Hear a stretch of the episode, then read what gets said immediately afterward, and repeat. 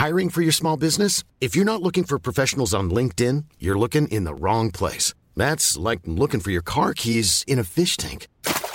LinkedIn helps you hire professionals you can't find anywhere else, even those who aren't actively searching for a new job but might be open to the perfect role. In a given month, over 70% of LinkedIn users don't even visit other leading job sites. So start looking in the right place. With LinkedIn, you can hire professionals like a professional. Post your free job on linkedin.com/people slash people today.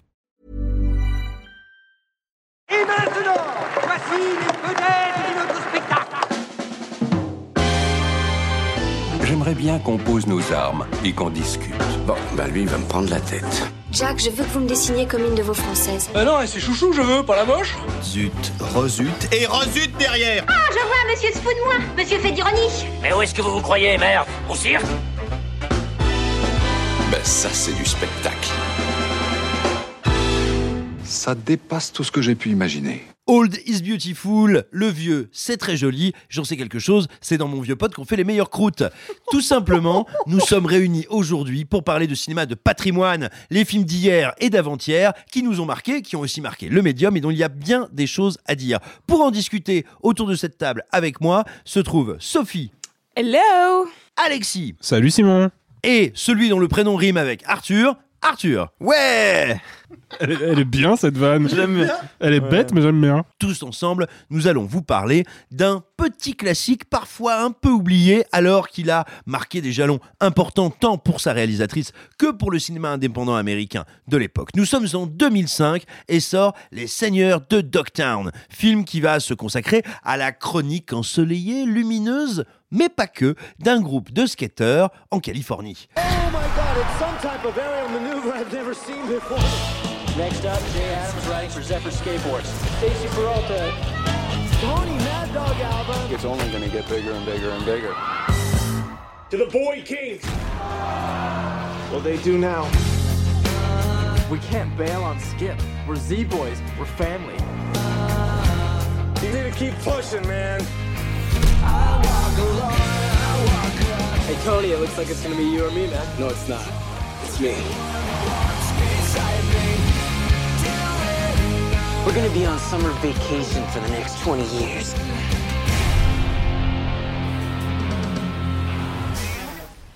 Les Seigneurs de Dogtown de Catherine Hardwick. Si cette metteuse en scène pourtant très intéressante est aujourd'hui un peu oubliée d'une partie de la cinéphilie, c'est parce que, on le verra, la suite de sa carrière se montrera chaotique, voire radioactive. Pourtant, Catherine Hardwick fut et demeure une autrice, une créatrice extrêmement intéressante qui se passionnera initialement pour la chronique adolescente. Il faut bien voir que elle va acquérir ses premières lettres de noblesse tant en tant que réalisatrice que créatrice intelligente d'un découpage issu du documentaire et issu bah, justement d'un certain d'un faux travail du naturalisme, mais aussi en tant que directrice d'acteur. J'en veux pour preuve son film précédent Les Seigneurs de Dogtown, 13, qui s'intéressait aux influences complexes, tendres, ou problématiques, voire chaotiques, entre deux adolescentes, l'une d'entre elles étant notamment interprétée par Evan Rachel Wood. On notera dès ce premier film le talent, la capacité euh, de la metteuse en scène à allier un cinéma qu'on aurait tort d'appeler un peu trop vite cinéma vérité, en même temps une forme de style extrêmement sensuel, extrêmement charnel, porté sur les couleurs, porté sur un découpage faussement lâche, mais en réalité souvent acéré qui donne une place aux carnations et au corps extrêmement importante. Et puis elle va enchaîner avec le film qui demeure à date probablement sa proposition la plus forte et la plus aboutie, Les Seigneurs de Dogtown. Et là, euh, là, je vais peut-être commencer à passer la parole à mes camarades. Bah juste Simon, tu peux quand même dire quel est le film suivant. Les auditeurs ont le droit de savoir. Alors, s'ils ont le droit de savoir, on va même parler des films suivants. Parce que Catherine Hardwick va être appelée pour diriger le premier Twilight. Et Voilà. il se trouve que Twilight euh, étant, euh, étant, on va dire, le puissant fond de ces bombes euh, qu'il est, on a un peu oublié que le premier Twilight n'est pas si mal mis en scène. Alors oui, mais c'est marrant parce que tu parlais de la couleur de 13 et à quel point c'était pétant. Twilight, c'est l'exact inverse. C'est terne as fuck. Ah bah c'est l'écran total du cinéma, hein. c'est c'est une évidence. C'est Comme son segment euh, dans le cabinet de curiosité de Guillermo del Toro, qui est très très gris. Très très Dream in the Witch House. Ouais. Absolument. Et, et comme ce qui est sans doute ce qu'elle a fait de pire, à savoir le Chaperon Rouge, euh, qui fut une tentative post-Twilight, quand commençait à arriver très fort dans le cinéma hollywoodien ce qu'on appelait le young adult, euh, à savoir en gros des histoires de triangles amoureux euh, avec des puceaux qui osent pas se toucher, et donc qui était une relecture du Chaperon Rouge avec la... Oh, Waouh Ouais, avec Je connaissais pas le projet. Je, je viens de voir là. Amanda Seyfried, Gary Oldman, Mhm. Julie Christie, Lucas Haas. Il y a quand même des beaux noms quand même. Euh, gros casting, ouais. Ah bah, Il y a que des beaux noms et, euh, et si tu veux c'est à peu près comment dire euh, c'est chaud comme une baguette congelée quoi. Ok. Et donc voilà c'est le film qui a un peu parce que ça a été un énorme bide terminé sa carrière auprès euh, de la critique et grosso modo de l'industrie en tant que, que réalisatrice de premier plan. Mais aujourd'hui on va revenir sur Les Seigneurs de Dogtown euh, qui est une proposition euh, assez intéressante particulièrement solaire et d'une grande richesse tant thématique que filmique. Moi, j'a- j'avais jamais vu le film, et c'est un film pourtant que je voulais voir depuis vraiment longtemps, parce que euh, gosse, euh, quand j'étais jeune adolescent, euh, j'ai erré de longues heures. Alors, d'abord devant MTV, puis sur YouTube, à regarder des vidéos de skate. J'étais passionné par ça parce que j'étais nul en skate et que je voulais être bon en skate et que j'arrivais pas à être bon en skate. Le premier truc qui m'a frappé en voyant le film ce matin, c'est qu'elle, Catherine Hardwick, a réussi à reproduire les codes de la culture underground des années 90 où on porte la caméra à la main, où on filme de très près. Vous savez quand euh, les, les skateurs sautent euh, au-dessus de la rambarde, de la, de, la, de la piscine vide. Bref, elle réussit à reproduire tous ces codes-là alors qu'il me semble que le skate n'a jamais été vraiment filmé au cinéma. En tout cas, pas cette culture-là. Et du coup, moi, il y a un vrai geste de mise en scène Le gars, qui il n'a jamais été pris sérieusement. Ça n'a jamais été un objet Voilà. sérieux de cinéma. Là, donc, non seulement sur le fond, c'est un film qui va s'intéresser sur comment des surfeurs vont inventer le skate moderne dans les années 75, 76, 77, mais en plus, ça reprend les codes de la culture des années 90, alors qu'elle tourne le film en 2005. Donc, moi, il y a un double jeu que je trouve vraiment fascinant. Et puis, tu l'as dit, dans la colorométrie, dans les, dans les, dans le, dans les tons, dans les, on est vraiment dans la Californie des années 70 et c'est coloré et en même temps c'est pas non plus idéalisé. C'est à dire qu'on pourrait penser qu'à un moment euh, c'est c'est les Beach Boys quoi. Qu'on pourrait penser que c'est euh, tout joli machin. Non non non non. Euh, attention Venice Beach à l'époque c'est quand même un quartier craignos et pauvre. Euh, s'il s'appelle les Dogtown c'est pas pour rien hein, c'est que c'est vraiment un quartier euh, populaire et dans Avec le des chiens. ouais. Oui, euh, Oui, voilà. Et non, mais voilà. Et, et, et je trouve qu'il y a une, un très beau geste de la part de la cinéaste de vouloir raconter la naissance d'un mouvement en reprenant ses codes, en rappelant d'où ça vient. C'est-à-dire que ça vient vraiment de trois branlos qui, qui traînaient avec un gars qui tenait une petite boutique. Euh, À noter quand même malgré tout, parce que j'ai fait un tout petit peu mes recherches, qu'il manque un personnage assez central dans les, euh, dans les Z-Boys de Dogtown qui s'appelle Jeff O. En fait, vous savez, le personnage de S. Ledger qui s'appelle euh, Skip. Skip. En fait, il tient une boutique et il a créé la boutique des Z-Boys après. En fait, ils étaient deux. Voilà. Mais bref, euh, à part ça, elle reprend vraiment l'histoire et elle raconte l'histoire via trois personnages qui vont avoir des, destins vraiment différents. Et ça aussi, c'est un truc qui m'a beaucoup plu, le côté euh, bande de potes. Ils sont tous ensemble et la vie va faire qu'il y en a un qui va partir sur l'ego trip euh, compétition, l'autre qui va essayer de survivre, pendant que l'autre va partir en mode vous me faites tuer et moi je vais aller traîner avec le gang de latinos. Voilà. Bref, il y a, je pense qu'il y a beaucoup de choses à dire, mais, mais voilà, moi je voulais commencer sur ça. Je trouve qu'elle elle comprend la culture skate, ce qui est ouf parce que elle aurait pu passer totalement à côté de ce sujet-là précisément. Bah, je pense qu'il y a un truc euh, lié à la culture skate qui fait que ce film-là, que comme toi, euh, Arthur, j'ai découvert là euh, pour l'émission, il y a un truc qui est assez fascinant dans la culture skate. Et moi, j'ai pu en être le témoin indirect parce que j'avais pas mal de potes au lycée qui étaient eux-mêmes skateurs. Bon, qui étaient pas skateurs à Venice Beach, mais à Mayenne. Donc, euh, c'est sûr que c'est pas les mêmes spots. Mais Ah bon? j'ai trouvé ça très curieux de voir un film qui se déroule dans les années 70 et qui reconstitue quand même plutôt fidèlement les années 70 et de voir des jeunes gars fringués exactement, mais vraiment exactement comme Mm. mes potes skateurs en fait. Et c'est en voyant ce film-là que j'ai compris que la culture skate qui prend son ancrage il y a quand même maintenant euh, presque 50 balais, hein, Ouais. et bah elle a quasiment pas bougé quoi. Le lifestyle des skateurs, ce truc de on se retrouve en bande, on va chercher des spots, des endroits où on peut faire du skate et pratiquer notre sport légalement ou illégalement, on porte certaines fringues, certaines chaussures et pas d'autres parce que bah on a on a besoin d'un équipement et en même temps c'est plus qu'un équipement quoi. C'est une espèce de, de ouais c'est un étendard culturel et c'est assez fou de voir que alors que dans la pop culture il y a régulièrement des révolutions qui viennent écraser des révolutions précédentes. Ça a été le cas avec le funk et la disco par exemple qui ont remplacé le rock comme musique populaire, la culture skate, elle a pas bougé d'un pouce. Et du coup, ça, ça crée un truc qui est assez fascinant dans le film et que je pense Catherine Hardwick avait déjà saisi à l'époque, c'est que bah on est vraiment face à un film qui sent les années 70 et qui en même temps a l'air d'être totalement contemporain de, de, son époque de sortie en fait. Et ça, ça s'incarne surtout dans la mise en scène parce qu'il y a un côté documentaire, certes, mais c'est Sophie d'ailleurs qui me l'a fait remarquer euh, quand on regardait le film, il y a une vraie esthétique MTV. Il y a une esthétique Ouais. clipesque avec des plans de caméra embarquées, accrochées au skateboard, des ralentis, enfin des effets de style très marqués, qui sont des effets de style à l'époque beaucoup plus télévisuels que cinématographiques. télévisuel et en même temps à l'époque euh, ces bandes de skateurs s'ils se filment comme ça c'est pour eux hein. c'est pas voué à, à- Ah bah, avant que. MTV euh, prenne ces codes là c'est d'abord les VHS qui se partagent entre potes hein. Bien sûr. Et alors, toi, Sophie, justement, sur cette école esthétique, sur la manière dont Catherine Hardwick va convoquer tous ces motifs-là pour les, hum, les ramener, on va dire, à leurs origines ou questionner leurs origines, à savoir bah, la naissance du skate et de la vie skate dans les années 70, que peux-tu en dire? Alors, euh, comme les garçons, euh, j'ai pas mal passé de temps euh, à regarder MTV et c'est le premier truc qui m'a qui m'a fasciné, c'est le côté on fait des vidéos de skate. En fait, ce- qui est ce qui est rigolo, c'est que bah, le film sort euh, comme on l'a dit en, en 2005 et qu'il est donc un espèce de film intemporel. C'est exactement ce que tu as dit Arthur, qui est euh, on filme les années 70 mais ça y ressemble pas, ça a des codes visuels des années 90 qui sont déjà datés par rapport aux années 2000 et donc on est sur quelque chose, un objet complètement hybride, le tout avec une, une, une photo qui ne cesse un petit peu de changer. En, fait, le, film est assez multiple. C'est-à-dire que les, euh, euh, au début, quand ils font du surf, on le filme pas du tout avec le même angle, avec le même découpage que quand ils commencent à faire des compétitions de skate. Et même dans l'évolution du skate, j'ai l'impression que quand ils font juste euh, des entraînements en ligne droite, on n'est pas avec le même genre de focal que quand on va dans l'intérieur de la piscine et quand le sport commence à évoluer de manière professionnelle. Ça, c'est quelque chose qui m'intéresse. Du coup, j'ai réfléchi un peu, je suis allée regarder les autres films de skate qui ont été un, un peu marquants. Il y en a que j'ai vu, il y en a que j'ai pas vu. Et en fait, on se rend compte que c'est un genre beaucoup plus ancré euh, dans alors euh, c'est un peu les- des films de la même époque, hein, c'est des films assez récents, mais on filme le, le skate des années 90. On filme pas le skate des années euh, des, des années euh, 70. Même là, euh, bah, celui qui a marqué récemment, euh, c'est euh, 90s de Jonah Hill, qui donc du coup parle de la jeunesse des années 90. On peut penser évidemment à Paranoid Park de Gus Van Sant, mais qui ne parle pas du tout de compétition, mais uniquement de la jeunesse qui utilise ce sport aussi comme euh, moyen euh, identitaire.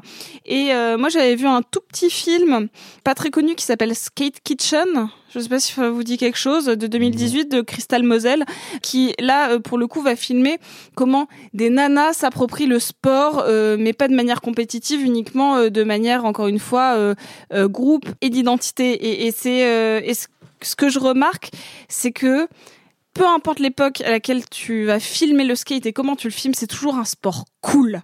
C'est-à-dire que ça, on peut pas l'enlever. Euh, là où dans Sortine, elle filme quelque chose de vraiment plus euh, dépravé, euh, quelque chose d'un peu... Alors ça, le, je, je mets pas de jugement de valeur, hein, mais d'une jeunesse torturée. Là, peu importe les parcours de vie, le skate est toujours filmé comme quelque chose de cool, que ce soit de leur coupe de cheveux à, la manière dont ils vont utiliser le design des roues, il y a quelque chose d'un peu attractif et euh, de dynamique. Et donc moi c'est un petit peu ça, la manière dont elle le représente, ça s'inscrit dans euh, dans quelque chose d'assez intemporel qui va de pair avec la manière dont on représente le skate de manière générale dans le cinéma. Et alors, ce qui est vraiment hyper intéressant à savoir par rapport à tout ça, parce que j'ai fait des recherches, ça m'a vraiment intéressé. On trouve le film intemporel et on trouve que le film fonctionne encore quasiment 20 ans après. Le film a jamais a failli ne jamais voir le jour parce que en fait, euh, les producteurs euh, ont eu beaucoup de mal à financer le film et ils ont dû aider au financement d'un documentaire que Stacy, le personnage joué par John Robinson, vous savez, c'est celui qui a les cheveux longs mais lisses, était sur le point de faire, qui racontait l'histoire des Dogtown et des Z-Boys. Et les producteurs ont, dû, ont voulu financer ce docu pour que le docu ait un minimum de succès pour pouvoir permettre de vendre le film et de donner une- même une identité visuelle au film. Et il se trouve qu'en fait le docu a été un gros carton, qui a eu des prix à Sundance et que voilà, il a fallu que ce documentaire fonctionne. Et d'ailleurs, j'ai vu que sur internet, plein de gens préfèrent le documentaire au film. J'ai pas vu le docu donc je peux pas me prononcer. Mais en tout cas, sachez que voilà, le film a jamais a failli ne jamais voir le jour, quoi. Et, et en plus, bah, ils ont eu du mal à trouver euh, une euh, réalisatrice, enfin en tout cas un réalisateur ou une réalisatrice, mais ils sont tournés vers Catherine Hardwick. Mais euh, le film est passé par plusieurs euh, passes de réécriture et notamment euh, une par Roger Avary. Oh waouh. Oh. Voilà, c'était l'anecdote Oui, du peut peut-être jour. expliquer qui est Roger Avary, Roger mais- Avary, qui est un, un scénariste euh, connu des cinéphiles et des cinéphiles qui a arpenté les cinémas dans les années 90, qui a notamment collaboré avec un certain Tarantino. Et voilà, Roger Avary, qui en général aime bien quand ça sent la cordite, le sang et les guns qui fument. Donc pas y- trop, pas, pas trop ce film, quoi. bah, alors je te dirais, en même temps, je trouve que c'est pas si euh, étonnant ou si absurde parce que euh, moi, il y a un truc qui m'a frappé quand j'ai revu le film pour l'émission. Je fais partie de tous, les, de tous ceux qui ont découvert la culture skate, grosso modo, hein, il faut le dire, avec la PlayStation et avec Tony Hawk. C'est-à-dire que. Bien pour nous- sûr. mais oui, mais donc pour nous, c'était pas spécialement une contre-culture, c'était pas spécialement un Non. message politique, c'était pas spécialement un mode de vie, c'était un truc super fun et super rigolo qui arrivait via un jeu vidéo très grand public et via une, un énorme euh, euh, marathon promotionnel. Et donc tout d'un coup, redécouvrir le film, c'est voir quoi? C'est voir que euh, après être arrivé au bout de leur ultime frontière, quand les Américains sont arrivés en Californie, euh, sont arrivés à Venise, là où il y a la mer, quoi, ils peuvent plus aller plus loin. Bah, comment est-ce qu'on fait encore pour bouger? Comment est-ce qu'on fait pour se déplacer Sachant que la mobilité et, euh, et la manière dont peut s'exprimer la mobilité, ça a toujours été très important dans l'identité américaine. Parce qu'il faut contrôler ce territoire, il faut pouvoir s'y déplacer, s'y installer, le coloniser, le faire sien. Et puis ensuite, bah, ma foi, y évoluer tout simplement. Donc, comment on se déplace et comment on se déplace individuellement ou pas, technologiquement ou pas, collectivement ou pas, c'est fondateur dans la mystique américaine et dans le rapport que l'américain a à son territoire. Et bah là, tout d'un coup, on est dans un film qui se passe donc dans les années 70, c'est-à-dire après la décennie des 60s et des hippies, c'est-à-dire le moment du grand désenchantement, ou en tout cas de- des derniers feux euh, d'espoir avant le grand désenchantement. Et je trouve ça très intéressant tout d'un coup de raconter des gens qui ne peuvent plus se déplacer au-delà, qui peuvent plus repousser la frontière, qui vont devoir inventer un nouveau mode de déplacement pour exister, pour donner un sens à leur vie, qui tout simplement est un truc qui pourrait paraître une régression, qui pourrait paraître être totalement archaïque face euh, aux symboles que peuvent être d'autonomie, que peuvent être la moto, la voiture, qui vont mettre des roulettes sur des planches pour, si j'ose dire, faire du surplace. C'est-à-dire qu'ils ne découvrent pas de nouveaux territoires. Ils essayent de, donner du style à leur manière de se mouvoir. Et donc, tout d'un coup, le film, quand bien il se passe au soleil, quand bien même on suit des personnages magnétiques et très puissants, euh, em- emmenés notamment par Heath Ledger, bah, quand bien même, je trouve qu'il y a quelque chose d'extrêmement désenchanté, moi, dans le film. Bah euh, oui, et je pense que c'est en, en grande, effectivement, en grande partie lié à, sa période historique. Il faut aussi, tu, parlais du, mouvement, il faut expliquer aussi que la culture skate est née aussi d'une absence d'opportunités en fait. C'est-à-dire que, comme l'a dit Arthur euh, en début d'émission, le Venice Beach, le quartier de Venice Beach, qui aujourd'hui, vous le savez si vous avez joué à GTA V, est vraiment un quartier prisé par les bourgeois et les touristes, qui est vraiment un, un quartier où il y, a- il y a du divertissement. Ah, quoi. Si vous avez regardé Californication, hein. Bah, par exemple, voilà. Mais ce qui est intéressant, c'est qu'on a, on a tous, je pense, en tête cette idée du, du grand parc d'attractions qui est sur la jetée à Venice Beach et qui aujourd'hui est flambant neuf et fonctionne parfaitement. À l'époque, il est complètement à l'abandon. Il est en ruine totale et tout le quartier n'est rien de plus qu'une espèce de ghetto pourrave. Et ceux qui habitent dans ce quartier, parce qu'ils n'ont pas les moyens bah, d'aller voir ailleurs, de se déplacer ailleurs au sens physique et au sens symbolique du terme, c'est-à-dire aller vers d'autres opportunités, bah, en fait, ils vont apprendre à maîtriser leur territoire, effectivement. Mais il y a un truc que je trouve rigolo, qui m'a plu dans l'instant, parce que c'est une musique qui me parle, mais que je trouve particulièrement signifiant, c'est que le film s'ouvre sur un morceau de Jimi Hendrix. C'est-à-dire sur une icône des 60s, de l'utopie contre-culturelle des 60s, qui d'ailleurs est mort d'une overdose en 1970, donc il n'a pas vu cette décennie. Ou d'une autre manière, on pourrait dire que cette décennie-là, elle s'est littéralement ouverte avec la disparition très brutale de nombreuses icônes du mouvement hippie, avec en, trio, en tête de gondole, Sharon Tate, assassinée par la famille de Manson, et puis Janis Joplin et Jimi Hendrix, donc, qui sont morts d'overdose. Et le film s'ouvre avec ça. Et toute la musique rock de la fin des 60s, début des 70s, va servir de bande originale au groupe de skateurs. Ce qui est intéressant, c'est que, à l'exception du personnage de Heath Ledger, on n'a jamais vraiment le sentiment que cette musique-là, c'est entre guillemets leur bande originale. J'ai l'impression que c'est ce que Catherine Hardwick a voulu utiliser pour justement créer un commentaire de, des images qu'elle filme. Et là, il y a un peu une démarche euh, scorsésienne parce que bah, moi, j'ai pas l'impression que ces mecs-là, ils aient fondamentalement envie d'écouter du rock. Parce que j'ai l'impression que le rock, c'est déjà un peu la musique de papa.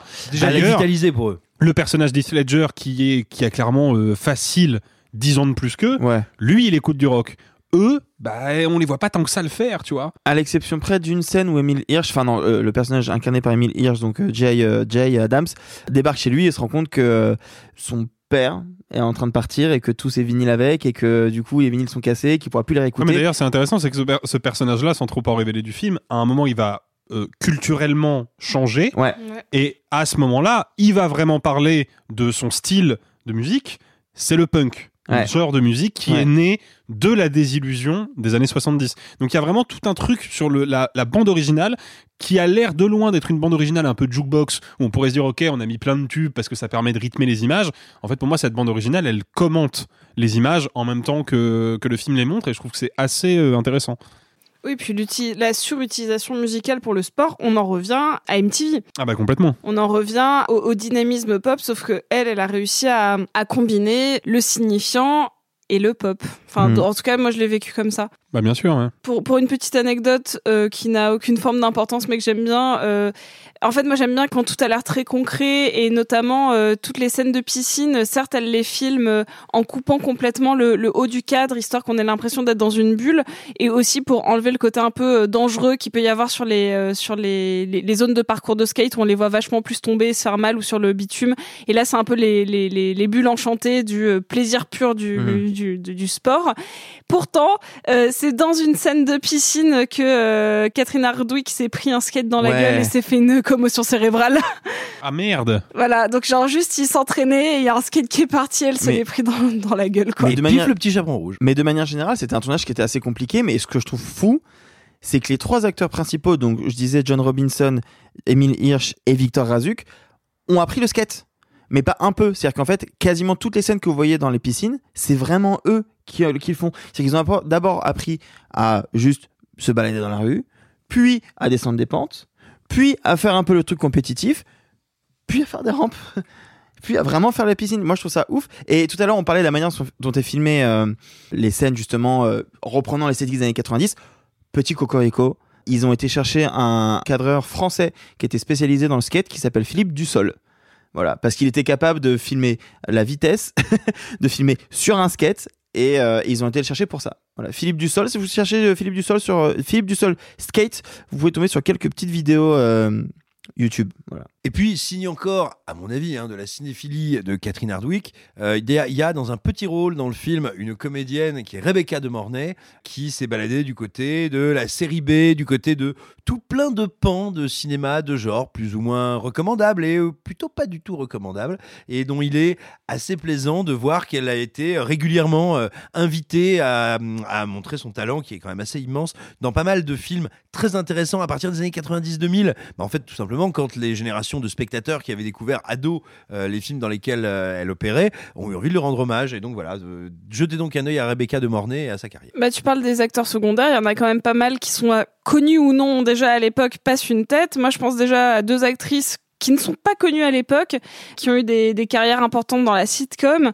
Euh, on a euh, America Ferrara euh, qui sera Ugly Betty et après qui jouera dans Cloud9 euh, des, des créateurs de The Office. Et on a un tout petit passage de Sofia Vergara que vous connaîtrez dans Modern Family et Mhm. qui est devenue un, un- pendant un temps l'actrice la plus payée des sitcoms hollywoodiennes.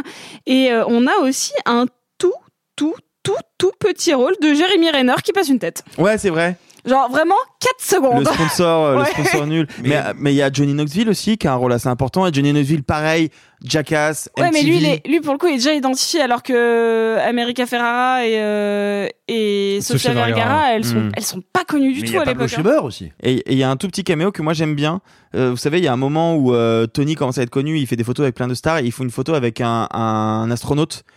Un astronaute qui est incarné Ah par bah Tony oui. Hawk. Bah oui, évidemment. Ouais, ouais. bah ça je trouve ça joli. Sachant qu'en plus on sait que Tony, euh, c'est Tony qui a créé l'écurie dans laquelle a été. euh, Ah, tu l'appelles Tony? Oui, j'appelle Tony, c'est mon poteau. Euh, oui, oui, c'est ça. Alors, faut, faut repréciser, faut recontextualiser pour les pour les auditeurs parce qu'il y a deux Tony dans l'histoire, donc faut bien clarifier. Il y a effectivement donc Tony Hawk, la grande légende du skate qui euh, à 50 ans encore a pété des records. euh, Enfin, le le mec est un est un dieu de sa discipline.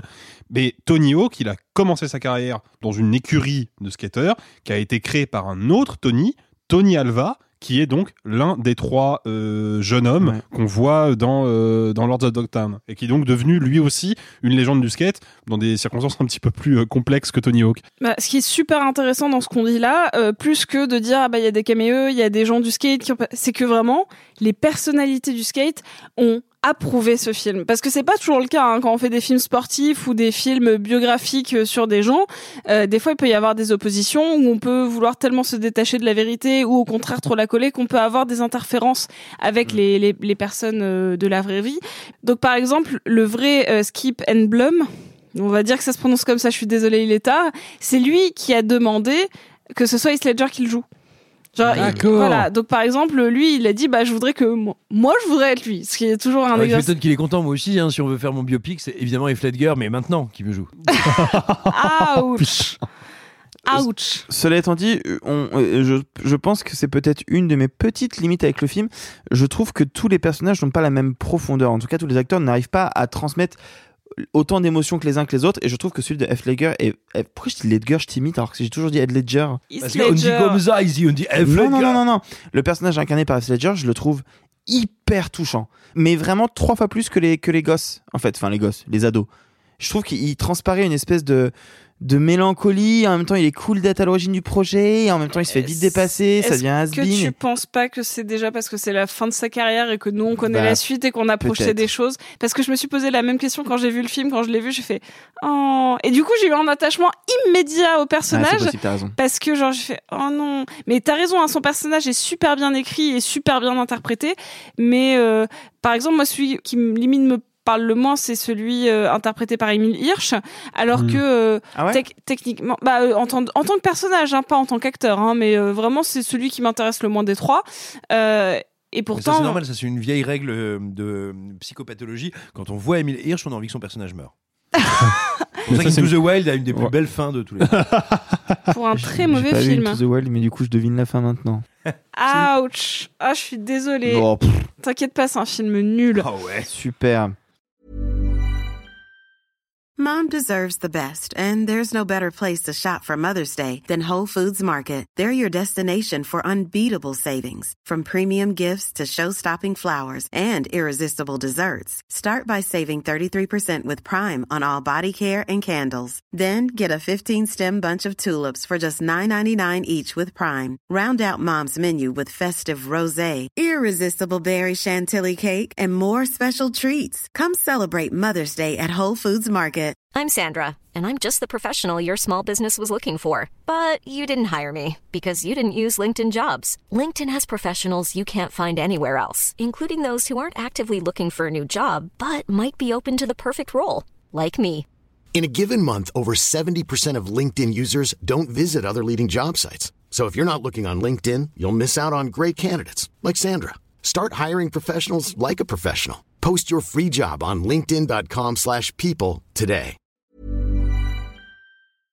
Non mais en fait, il y a un truc. euh, on parlait de, de Heath Ledger et ça me ça me rappelle que j'avais envie de parler de ça parce que je- sinon j'allais l'oublier. Euh, comme l'a dit Sophie, il est tard. Non mais en fait, il y a un autre film dans les années 2010, lui pour le coup, pas dans les années 2000, qui a traité de la jeunesse américaine, en tout cas du- d'un certain aspect de la jeunesse américaine et qui lui aussi se passe sur des plages euh, ensoleillées caniculaires, qui est un film que je déteste copieusement, c'est Spring Breakers. Et j'ai été un peu moi, j'aime surpris de voir, même si les deux personnages, par plein d'aspects, hein, sont différents, mais de voir dans la manière qu'avait Heath Ledger de camper le personnage de Skip, presque par instant comme une espèce de prototype en version moins déglinguée quand même hein, du personnage de James Franco dans Spring Breakers. cette espèce de côté un peu un peu planant insaisissable où on a l'impression en permanence que le personnage est copieusement défoncé et en fait d'un coup il va être extrêmement lucide et perdre sa lucidité cinq minutes après. Enfin vraiment c'est mais ça encore c'est des personnages qui me qui me touchent beaucoup parce que j'ai croisé des gens comme ça en fait dans ma vie je, je pense qu'il y a des vraiment des gens qui sont parfois ancrés dans le réel et parfois complètement déconnectés, complètement dans leur fantasme. Et c'est ce que incarne le personnage de James Franco dans, euh, dans Spring Breakers. Je serais pas surpris que la prestation de Heath Ledger dans euh, Lords of Dogtown ait un petit peu influencé cette euh, caractérisation. Pour moi, il y a des vraies passerelles entre ces deux personnages qui en plus sont chacun à leur manière, le mentor d'une génération Mhm. à venir, même si du côté de James Franco, c'est un mentor euh, maléfique. Oui, mais je suis d'autant plus d'accord avec toi qu'il me semble que ce qui fait, au-delà de ses qualités ou de son travail, de sa besogne plastique, la qualité de Spring Breakers, c'est que c'est un film qui nous parle d'une culture qui s'est intégralement dévoyée dans la reproduction du même. Ce sont des gens qui ne sont que des reproductions de leur rêve de réussir à faire comme. Et donc le personnage euh, de Franco dans euh, euh, dans, Spring Breakers. dans Spring Breakers, eh bien c'est une espèce de caricature exténuée, hystérisée, électrisée du type de personnage à la base bien réel et humain qu'on peut voir justement dans les Seigneurs de Dogtown. Donc oui, pour moi c'est évident, c'est c'est le dévoiement de ce personnage-là. Mais c'est c'est du coup intéressant parce que peut-être on peut se, se, se demander ce que pourrait donner la mise en miroir de Dogtown et de Spring Breakers, avec d'un côté un film qui, certes, a déjà bien conscience que la, culture, ou plutôt la superficialité de MTV et de l'imagerie d'MTV est un peu en train de faire du mal au monde du skate et à cette culture underground, mais qui est quand même capable de aussi comprendre que bah, cette esthétique-là, elle est aussi un peu ancrée dans le réel et elle participe à rendre compte de ce que c'est. Et elle fut à un moment ancrée dans du sens. Voilà, et Spring Breakers, qui lui pour le coup est le film du post MTV, où là vraiment, ça y est, c'est fini, la pop culture elle s'est faite éclater par la culture de masse, tout est simulacre, tout est pourri jusqu'à l'os et on va aller explorer cette pourriture. Peut-être que les deux films dialoguent plus que ce que je pensais en fait, mais je sais pas ce que vous vous en pensez, mais... euh, Euh, ce, qui, ce qui est intéressant dans ce que tu viens de dire, c'est que j'ai pas pu m'empêcher de voir le film et me dire ah c'est marrant, ça pourrait être un film à 24 maintenant.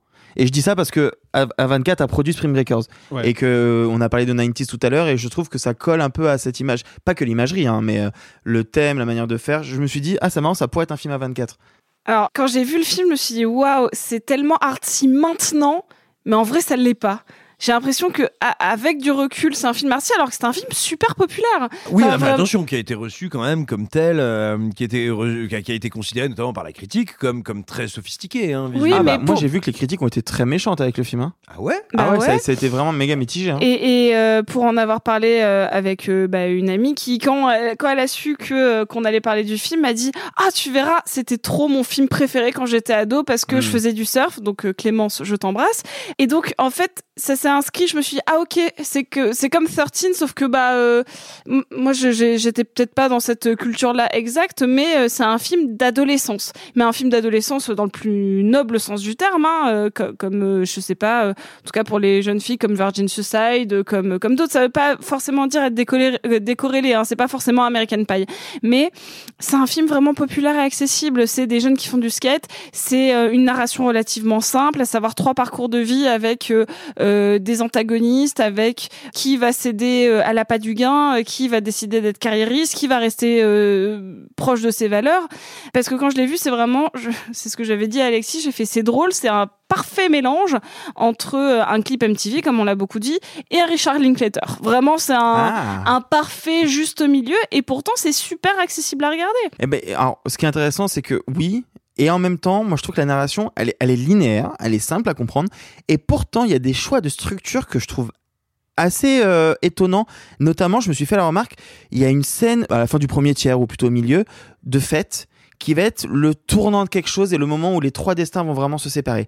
Cette scène est incroyablement longue. Et je dis pas ça comme un défaut, mais je me suis fait la remarque, la scène dure facile 15 minutes, alors que c'est juste une teuf. Mais parce que c'est là qu'on voit les prémices de quelque chose. Sauf qu'aujourd'hui, on ferait cette scène beaucoup plus courte. Mais c'est ce que je te dis exactement, c'est que euh, aujourd'hui on le voit comme quelque chose d'un peu original, on le voit comme quelque chose qui a des vrais choix euh, narratifs et visuels qui sortent du lot, parce qu'aujourd'hui on n'a plus ce genre de film pour ados. Maintenant, enfin, euh, même après, elle allait dans le film pour ados en faisant Twilight et en faisant euh, Le Petit Chaperon Rouge. Hein, je sais pas si c'est le vrai titre, euh, mais on, on est allé sur autre chose. Mais techniquement, ce qu'elle fait depuis toujours, Catherine Hardwick, c'est du teenage movie. Et c'était un teenage movie dans la bonne euh, lignée de, de, de ce que c'était. Et c'est donc c'est juste que maintenant, on n'a plus ces codes-là. Et donc maintenant, il s'est détaché. Donc ce que tu disais, Sophie, moi ça m'intéresse parce que je comprends ce que tu veux dire et en même temps, c'est une vraie question. C'est quoi ce qu'on appelle les, les, les teen movies, les films d'adolescence euh, des années 90-2000, à part Virgin Suicides? Bah, par exemple, on avait, euh, et, et- et c'est très large, hein, parce que bien évidemment qu'il y a des choses extrêmement commerciales et d'autres beaucoup moins. Euh, dans, dans ceux que je considère encore à la limite de l'artsy, on a des Napoleon Dynamite, par exemple, Ouais. qui est des trucs, qui est un truc un petit peu weird. Bon, un peu plus tard, on a eu Juno, euh, mais on a aussi eu du Lolita malgré moi. C'est vrai que je cite que du féminin, mais parce que bah, je suis désolée, hein, j'ai été une ado dans les années 90. On- mais on a eu aussi, euh, on a eu Elephant. C'est, on, on considère que c'est du, du Avec John drame. Robinson d'ailleurs. Bah oui, c'est juste avant ou juste après. Mais tu trouves que. avant. Alors, je, je comprends ce que tu veux dire. J'ai l'impression quand même qu'il reprend des codes visuels différents. Le fait de sursaturer la couleur, le fait de. Je trouve que c'est des films qui. Bah, Virgin Suicide, c'est le parfait inverse à ce niveau-là. Bah oui, mais après, c'est ce que je veux dire, c'est qu'on on faisait encore beaucoup à l'époque. Alors soit du, du très commercial. Hein, encore une fois, j'ai cité pour les années 2000 euh, American Pie. euh, C'est sûr que c'est du c'est de la teenage comedy, mais on est sur quelque chose de codifié. Mais malgré tout, on est encore dans le registre dans le registre MTV. Hein, faut pas l'oublier. euh, C'est le, le pan vulgaire d'MTV. Cependant. N'oublions pas que les films préférés des ados de cette période-là, c'est aussi Donnie Darko. Hein. C'est en- aujourd'hui, j'ai l'impression qu'on n'a plus ce teenage movie proche euh, du cinéma d'auteur américain. euh, j'ai j'ai l'impression que vraiment depuis euh, depuis la période post-Juno, euh, on n'a plus ce mélange. euh, cin- 90s Alors attention, est-ce que est-ce que c'est Na- pas aussi... Bah oui, 90s, mais 90s, tu le montres pas à un ado de 16 ans. Mais excusez-moi, mais est-ce que c'est pas aussi nous qui repeignons cette période-là en, décidant de voir, parce que peut-être on était déjà un peu cinéphile, parce qu'on regardait ces films-là, de nous dire que c'était les films d'ados de notre époque. Moi, Denis Darko, quand je l'ai découvert à l'époque de sa sortie, personne autour de moi ne savait ce que c'était, surtout les ados. Euh, les Seigneurs de Dogtown. Personne ne savait ce que c'était autour de moi. Euh, je parle même Ah. pas. Je Ah parle, ouais? Ah ouais, je parle même pas de Virgin Suicide où tout le monde pensait que j'allais regarder des pornos bizarres. Euh, Ah, alors on n'a vraiment ça, c'est pas eu aussi la, le cas, on n'a euh, pas eu la même adolescence. Moi, vraiment, ah, tout mais le moi monde. j'étais à la mine, meuf. hein. non mais vraiment, euh, moi quand j'avais 15 ans, les films qu'on avait tous, tous, tous regardés, et pas forcément tous à la même période, dans, dans les plus vieux c'était Seven, etc. Mais on avait Trainspotting, on avait euh, Requiem for a Dream. Ah, mais attends, oui, mais d'accord, Hmm. mais toi tu parles du moment bien après la sortie de ces films. Ils avaient déjà été digérés dans Bah, la, ça. dans la Ah. pop culture. Moi, au moment de leur Alors- sortie, c'est pas du tout des films d'ados. Mais alors Sortine, Sortine, moi j'avais, il est sorti en 2003. 2003. J'ai 12 ans, je le découvre à 14 ans, un truc comme ça. D'accord, ok. Ouais, mais il y a- Et c'est fait, des films qui vraiment, on en parlait entre copines de Sortine. Moi, hein. j'ai un marqueur nul, mais qui est selon moi représentatif. Quelle C'est- couleur? C'est ma vision à moi, mais c'est ma vision. On peut voir, selon moi, la popularité d'un film ou sa non-popularité, enfin, interprétez ça comme vous voulez, par la présence de DVD qui ont été publiés. À chaque fois que je vais dans un Emmaüs, à chaque fois que je vais en brocante, Mmh, il y a des DVD de Seigneur de Dogtown. C'est-à-dire qu'il a été édité en très grande quantité. Donc à un moment, ça a été un film qui a été un minimum connu et mis en avant. Ah, mais absolument. Mm. Non, je dis pas le contraire. Mais ce que je parle bien du moment de sa sortie. Et justement, Ouais. toi tu parles des DVD, ça veut dire c'est le moment où il entre en vidéo, où il a une deuxième vie sur le marché, Mmh, où il y a une forme de bouche à, de parce que bouche à oreille euh, qui quand arrive. il est sorti en salle, il a marché lors de Non. ou pas Alors ça je me rappelle plus mais ça m'étonnerait mais surtout je sais qu'à l'époque il est pas perçu par le public comme un film cool pour Parce qu'il y a un truc aussi, c'est veut dire que qu'il ne devient pas après. Mais c'est ça, c'est euh, je- je- la, la plupart du temps, les films qui deviennent des films pour ados, c'est pas forcément des films adoubés par la critique. Je vais ressortir euh, American Pie, Scary Movie, et puis là, je, je regarde, mais en plus avec Emily Hirsch aussi, je l'ai redécouvert il y a pas longtemps, Girl Next Door. Euh, ça, ça reste et c'est pas si accessible que ça non plus. Hein. Ça reste euh, des thématiques pour adolescents bien plus pointues que ce qu'on a aujourd'hui. Hein. Le côté, euh, je vais défendre une star du porno qui veut s'en sortir, Avec Dans- Elisha Cuthbert. Et Emily Hirsch, du coup. Tout à fait. Tout à fait. Donc en fait j'ai l'impression que euh, en effet c'est pas des grosses sorties populaires et c'est là peut-être que ma, ma nuance est mal faite. C'est des films qui étaient appréciés par les ados fait. parce Ouais. que ça avait des codes télévisuels me demande- qui étaient consommés Ouais. en masse Mais par en les fait, je me, adolescents. de- je me demande dans quelle mesure aussi Hollywood à un moment c'est pas euh, c'est pas un petit peu a pas un peu rétro-pédalé sur ce qu'on considère aujourd'hui avec le recul de l'histoire comme des expérimentations formelles parce que Lords of Dogtown c'est le cas quand même hein, faire rentrer le, filmage à la MTV pour dire grossièrement dans le champ du 7e art c'est une expérimentation quoi. C'est c'est une audace. Et le truc c'est que le film sort en 2005 de mémoire. En 2006 il y a un autre film qui est pas du tout un teen movie qui est encore moins un film indépendant parce qu'il a coûté la bagatelle de 130 millions de dollars qui a en quelque sorte, fait rentrer ou essayer de faire rentrer dans le giron Josiane, du 7e art. 45. Non, toujours pas. Ah, bien qui a sûr, essayé de faire rentrer dans le giron du 7e art une esthétique que beaucoup à l'époque ont regardé de loin avec dédain et ont qualifié de télévisuel, c'est le Miami Vice de Michael Mann, qui était tourné Ah. intégralement en numérique. 2006 2006. Ah, je me Miami disais Vice. bien que Le si truc, tu c'est citais que pas Michael Mann ou Spielberg, tu allais non, mais le truc, c'est exploser. que là, pour le coup, c'est- c'est c'est- c'est lié à, à Lords of Dogtown directement. C'est que ce film-là, beaucoup de gens le regardaient de loin en se disant Ok, euh, l'image numérique, ça n'a aucun avenir, c'est pas du cinéma, c'est moche, c'est défini, on voit tout, ça n'a aucun sens. Et les studios ont perdu, enfin, le studio qui a produit Miami Vice a perdu, je crois, 80 millions de dollars au box-office. Ce qui, à mon avis, a participé, parmi d'autres choses, à faire en sorte que les, les studios d'Hollywood se disent Bon là sur les expérimentations formelles, on va un petit peu se, détendre un peu parce que là ça, ça, ça paye pas quoi. Et je pense que même sur des films indépendants avec des budgets bien moindres et qui visaient des publics plus spécifiques, en l'occurrence les adolescents, je pense que ce genre de plantage, Miami Vice ou autre, a pu avoir pour effet de entre guillemets consensualiser un petit peu plus la forme de ces films-là. Ah bah, j'ai les chiffres sous les yeux. Le film a coûté 25 millions de dollars. Donc, ah, en 2005, hein, c'est pas la même chose, mais quand même, et sans budget com, et il en a rapporté à l'international que 13. Ah ouais, donc c'est quand même. Donc c'est euh, une belle plantade ce film. Ouais, c'est un beau plantage, Mais il est devenu culte par la suite comme de nombreux échecs au box-office. Bien les amis, je vous remercie d'avoir échangé tous ensemble autour des Seigneurs de Dogtown. Et tout ça ne nous dit pas, évidemment, si nos auditeurs sont plutôt petites roulettes ou gros guidons. Et surtout, nous l'indiquer sur nos réseaux sociales. Mais surtout, surtout, surtout, l'heure est venue pour conclure nos aventures hebdomadaires de nous poser la question de savoir qu'est-il arrivé au monde des franchises il y a une trentaine d'années. Car il faut le savoir, en 1993, les grosses marques, les IP comme ils disent aujourd'hui, ça n'était pas quelque chose de respectable. Si peu respectable que quand on a utilisé un des plus grands noms de l'histoire du jeu vidéo, ce fut pour aboutir à un cataclysme artistique et technique, un cataclysme qui, quand bien même il a poncé les rétines de millions d'enfants, il est peut-être temps de réhabiliter. Il s'agit évidemment de Super Mario. Ils sont plombiers.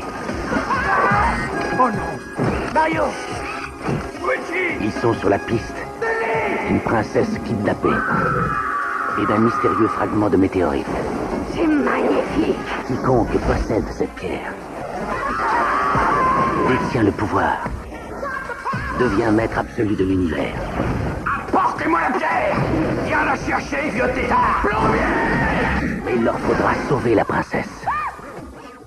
Super Mario Bros.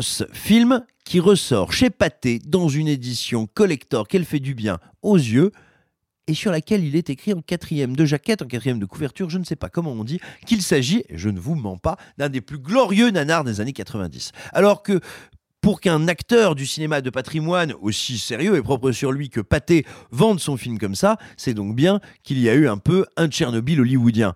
Or, or toi Arthur, tu n'es pas tout à fait de cet avis. Ah, je suis pas de cet avis parce que j'ai découvert le film 30 ans après sa sortie. Donc je n'ai pas connu le, le bad buzz qu'il a pu connaître à l'époque, le fait qu'il était descendu par tout le monde, qu'il a été un vrai problème dans la carrière de ces cinéastes qui n'ont pas fait grand chose par la suite, et qu'il est encore vu comme l'un des pires films de jeux vidéo. Alors que moi qui découvre ce film à bientôt 30 ans, j'y vois plein d'autres choses. J'ai découvert, en fait, parce que c'est intéressant, on parlait il y a quelques semaines euh, autour de ce micro de Total Recall. Mais en fait, ce Super Mario Bros, les amis, c'est le descendant direct. Alors, moins bien, moins subtil, peut-être, mais il n'empêche que. Peut-être. Déjà, c'est une, c'est une vraie curiosité ce film parce que c'est donc l'histoire de Mario et de son jeune apprenti Luigi qui sont plombiers dans la vraie vie et qui vont être transportés dans une dimension parallèle parce qu'en fait Luigi va tomber amoureuse d'une archéologue qui s'appelle pas Peach mais Daisy faut pas faut Oui. pas confondre hein.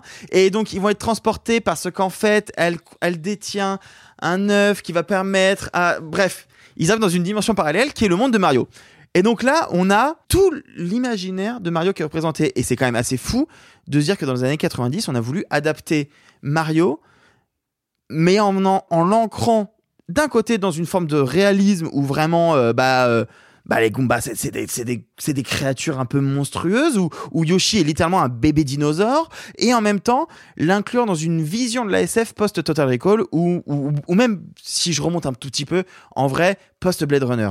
Cette vision de la grande ville euh, très grise. La mégalopole cradingue, quoi. Mais en même temps, je trouve que ça, ça fonctionne hyper bien, c'est hyper malin. Et puis, l'idée de base d'avoir pris Bob Hoskins, alors Bob Hoskins, si vous ne resituez pas, c'est quand même. euh, Qui veut la peau de Roger Rabbit Qui veut la peau de Roger Rabbit, exactement. Le- juste ça. Juste l'inspecteur de Qui veut la peau de Roger Rabbit. Donc là, qui joue Mario et, et le grand Dennis Hooper. Euh, Dennis Hooper, euh, Apocalypse Now? Euh, Apocalypse Now, Easy Rider, Blue Velvet Blue Velvet, Blue Velvet, True Romance. Speed aussi, il fait le méchant de Speed. Land of the Dead un immense acteur, un grand pan d'Hollywood qui joue Boozer. Et quand il joue Boozer dans la dimension du jeu vidéo entre guillemets, eh ben il a des espèces de petits picots de gel qui vont donner les qui en fait qui est un précurseur de la mode des années 2000. Sans Boozer, peut-être qu'on n'aurait jamais eu la mode du gel, euh, des pics euh, en gel, on ne sait pas.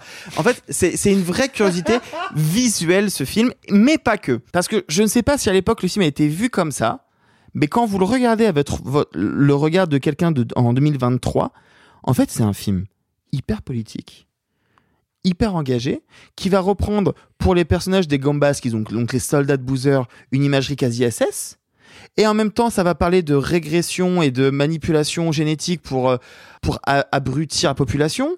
Et en même temps, il y a un côté hyper euh, quasi marxiste dans la vision de la société et du combat contre, contre le, le patriarcat presque. Et il y a même un truc quasi queer dans les costumes. Bref, c'est c'est un film qui est ex- vachement plus riche, qui va aller piocher dans, dans de la pure dégueulasserie par moment qui va rappeler du Cronenberg ou du, ou du Verhoeven en l'occurrence, comme je citais, je citais Total Recall. Et en même temps, qui est entremêlé d'une espèce de, de, bisserie incompréhensible qui va mais et, qui cite en même temps jeux vidéo en permanence enfin c'est c'est assez difficile à survendre mais en gros partie du principe que c'est un nanar inspiré de Cronenberg et qui va quand même aller puiser du côté de Mario Kart avec les bananes c'est- incompréhensible comme objet. Et je suis hyper content qu'un film comme ça puisse ressortir en Blu-ray. Parce qu'en plus moi je l'ai découvert comme ça donc moi je le trouve plutôt joli. Le grain fonctionne. Et ça n'a aucun sens. Mais je, je l'ai vu et je vais le revoir. Et je vais le re-revoir. Et je l'ai en Blu-ray. Et je vais pouvoir le montrer à des gens. Et voilà. Pour moi là où ça devient plus qu'une bisserie c'est que c'est un film que j'ai envie de montrer aux gens Bah, ce, qui, ce qui est très intéressant, il faut le mettre en regard du prochain Super Mario Bah, qui, bien arrive, sûr. euh, qui arrive tout prochainement sur les écrans internationaux, qui lui se veut un film, déjà d'une, capable d'engendrer une licence au cinéma, une franchise, qui se veut ultra respectueux tant de l'esthétique que de l'esprit des jeux Mario. Il veut satisfaire, et d'ailleurs il a réussi à le faire jusqu'à présent, il veut, dès ses bandes annonces, satisfaire les joueurs afin que les joueurs s'y reconnaissent dans un mouvement qu'on peut qualifier de communautaire. Là où à l'époque où est fait, au début des années 90, le Super Mario Bros, en fait, Hollywood considère que les jeux vidéo, c'est pour les débiles. Bien sûr. Vraiment, mais littéralement, hein. c'est fait pour les débiles, mais il y a plein de débiles. Donc, on va acheter les droits et puis on va essayer d'adapter ça comme on peut. Ça leur fera bien plaisir, ils viendront voir. Mais donc, ce sont des adaptations qui ne pensent jamais en termes de respect, qui essayent soit de plaquer des recettes, soit qui y vont complètement au pif, au hasard, la fleur au fusil. Et donc, ça donne cette espèce de film qui, effectivement, est totalement absurde. Et puis moi, il y a un truc que j'aime beaucoup dans les films des années 92, 13, 14, 15, 16, qui est c'est la naissance du numérique, des effets numériques vraiment.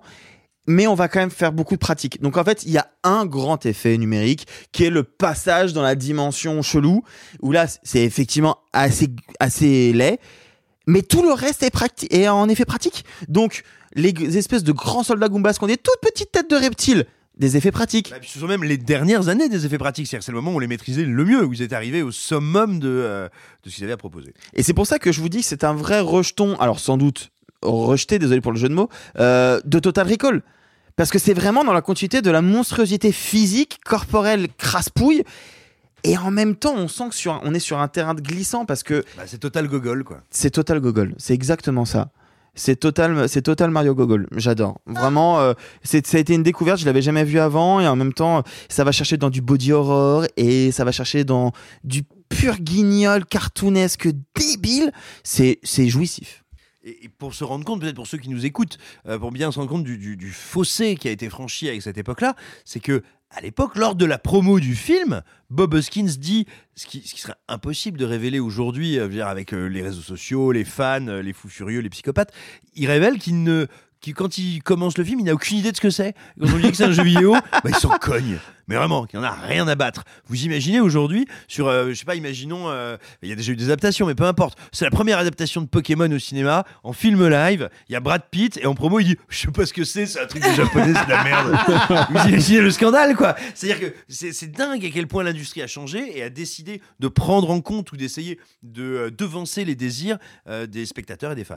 Moi, j'ai un, un petit hot take et je terminerai peut-être sur ça. Une, une prise de position un peu clivante. Je suis comme ça. Je suis, de- Oh. je suis polémique. Euh, je ne vois pas de meilleure adaptation de jeu vidéo pour l'instant. Je réfléchis, hein. même euh, par exemple un détective Pikachu, je préfère ce Mario Bros euh, dégueulasse. Après, je n'ai pas encore vu le Mario de 2023. Peut-être qu'il sera vraiment aussi bon que ce qu'on peut en espérer. Et ce qui est sûr, c'est que c'est bien meilleur que The Last of Us. Ouf. Allez hop, la petite Je te déteste. Mais non, mais tu viens de dire euh, la même chose. Je parlais au, en cinéma, je, je parlais au cinéma, ça compte pas. Voilà. Non, t'as raison, The c'est super. Non, mais voilà, je trouve que c'est en tout cas l'une des meilleures adaptations parce que ça va chercher dans le matériel de base pour en tirer tout à fait autre chose, tout en comprenant qu'on fait un film de cinéma avec des codes, avec une histoire et qui va essayer de raconter une histoire qui n'a rien à voir avec les jeux en plus. Enfin, je trouve que ça comprend ce que devrait être une adaptation jeu vidéo. Eh bien, merci à vous de nous avoir écoutés. N'hésitez pas à venir nous dire ce que vous avez pensé de l'émission, des films, de nos interventions, de notre sens de l'humour, de la légèreté de mes accents hebdomadaires sur nos réseaux sociales. Nous nous retrouverons vendredi prochain pour parler notamment d'un film dont euh, la légende dit déjà qu'il sera un des plus grands de l'histoire du cinéma, doublé d'un succès colossal qui fera passer Avatar 2 pour un Playmobil dans un évier. On parle évidemment de Shazam 2, le projet préféré des opticiens. D'ici là, on pense bien fort à vous, on vous embrasse très fort. Bye les amis et gloire au passé. Messieurs, il n'est de bonne société qui ne se quitte. Mom deserves the best, and there's no better place to shop for Mother's Day than Whole Foods Market. They're your destination for unbeatable savings, from premium gifts to show-stopping flowers and irresistible desserts. Start by saving 33% with Prime on all body care and candles. Then get a 15-stem bunch of tulips for just $9.99 each with Prime. Round out Mom's menu with festive rosé, irresistible berry chantilly cake, and more special treats. Come celebrate Mother's Day at Whole Foods Market. Hey, it's Danny Pellegrino from Everything Iconic. Ready to upgrade your style game without blowing your budget? Check out Quince. They've got all the good stuff shirts and polos, activewear, and fine leather goods, all at 50 to 80% less than other high end brands. And the best part? They're all about safe, ethical, and responsible manufacturing. Get that luxury vibe without the luxury price tag. Hit up quince.com slash upgrade for free shipping and 365 day returns on your next order. That's quince.com slash upgrade.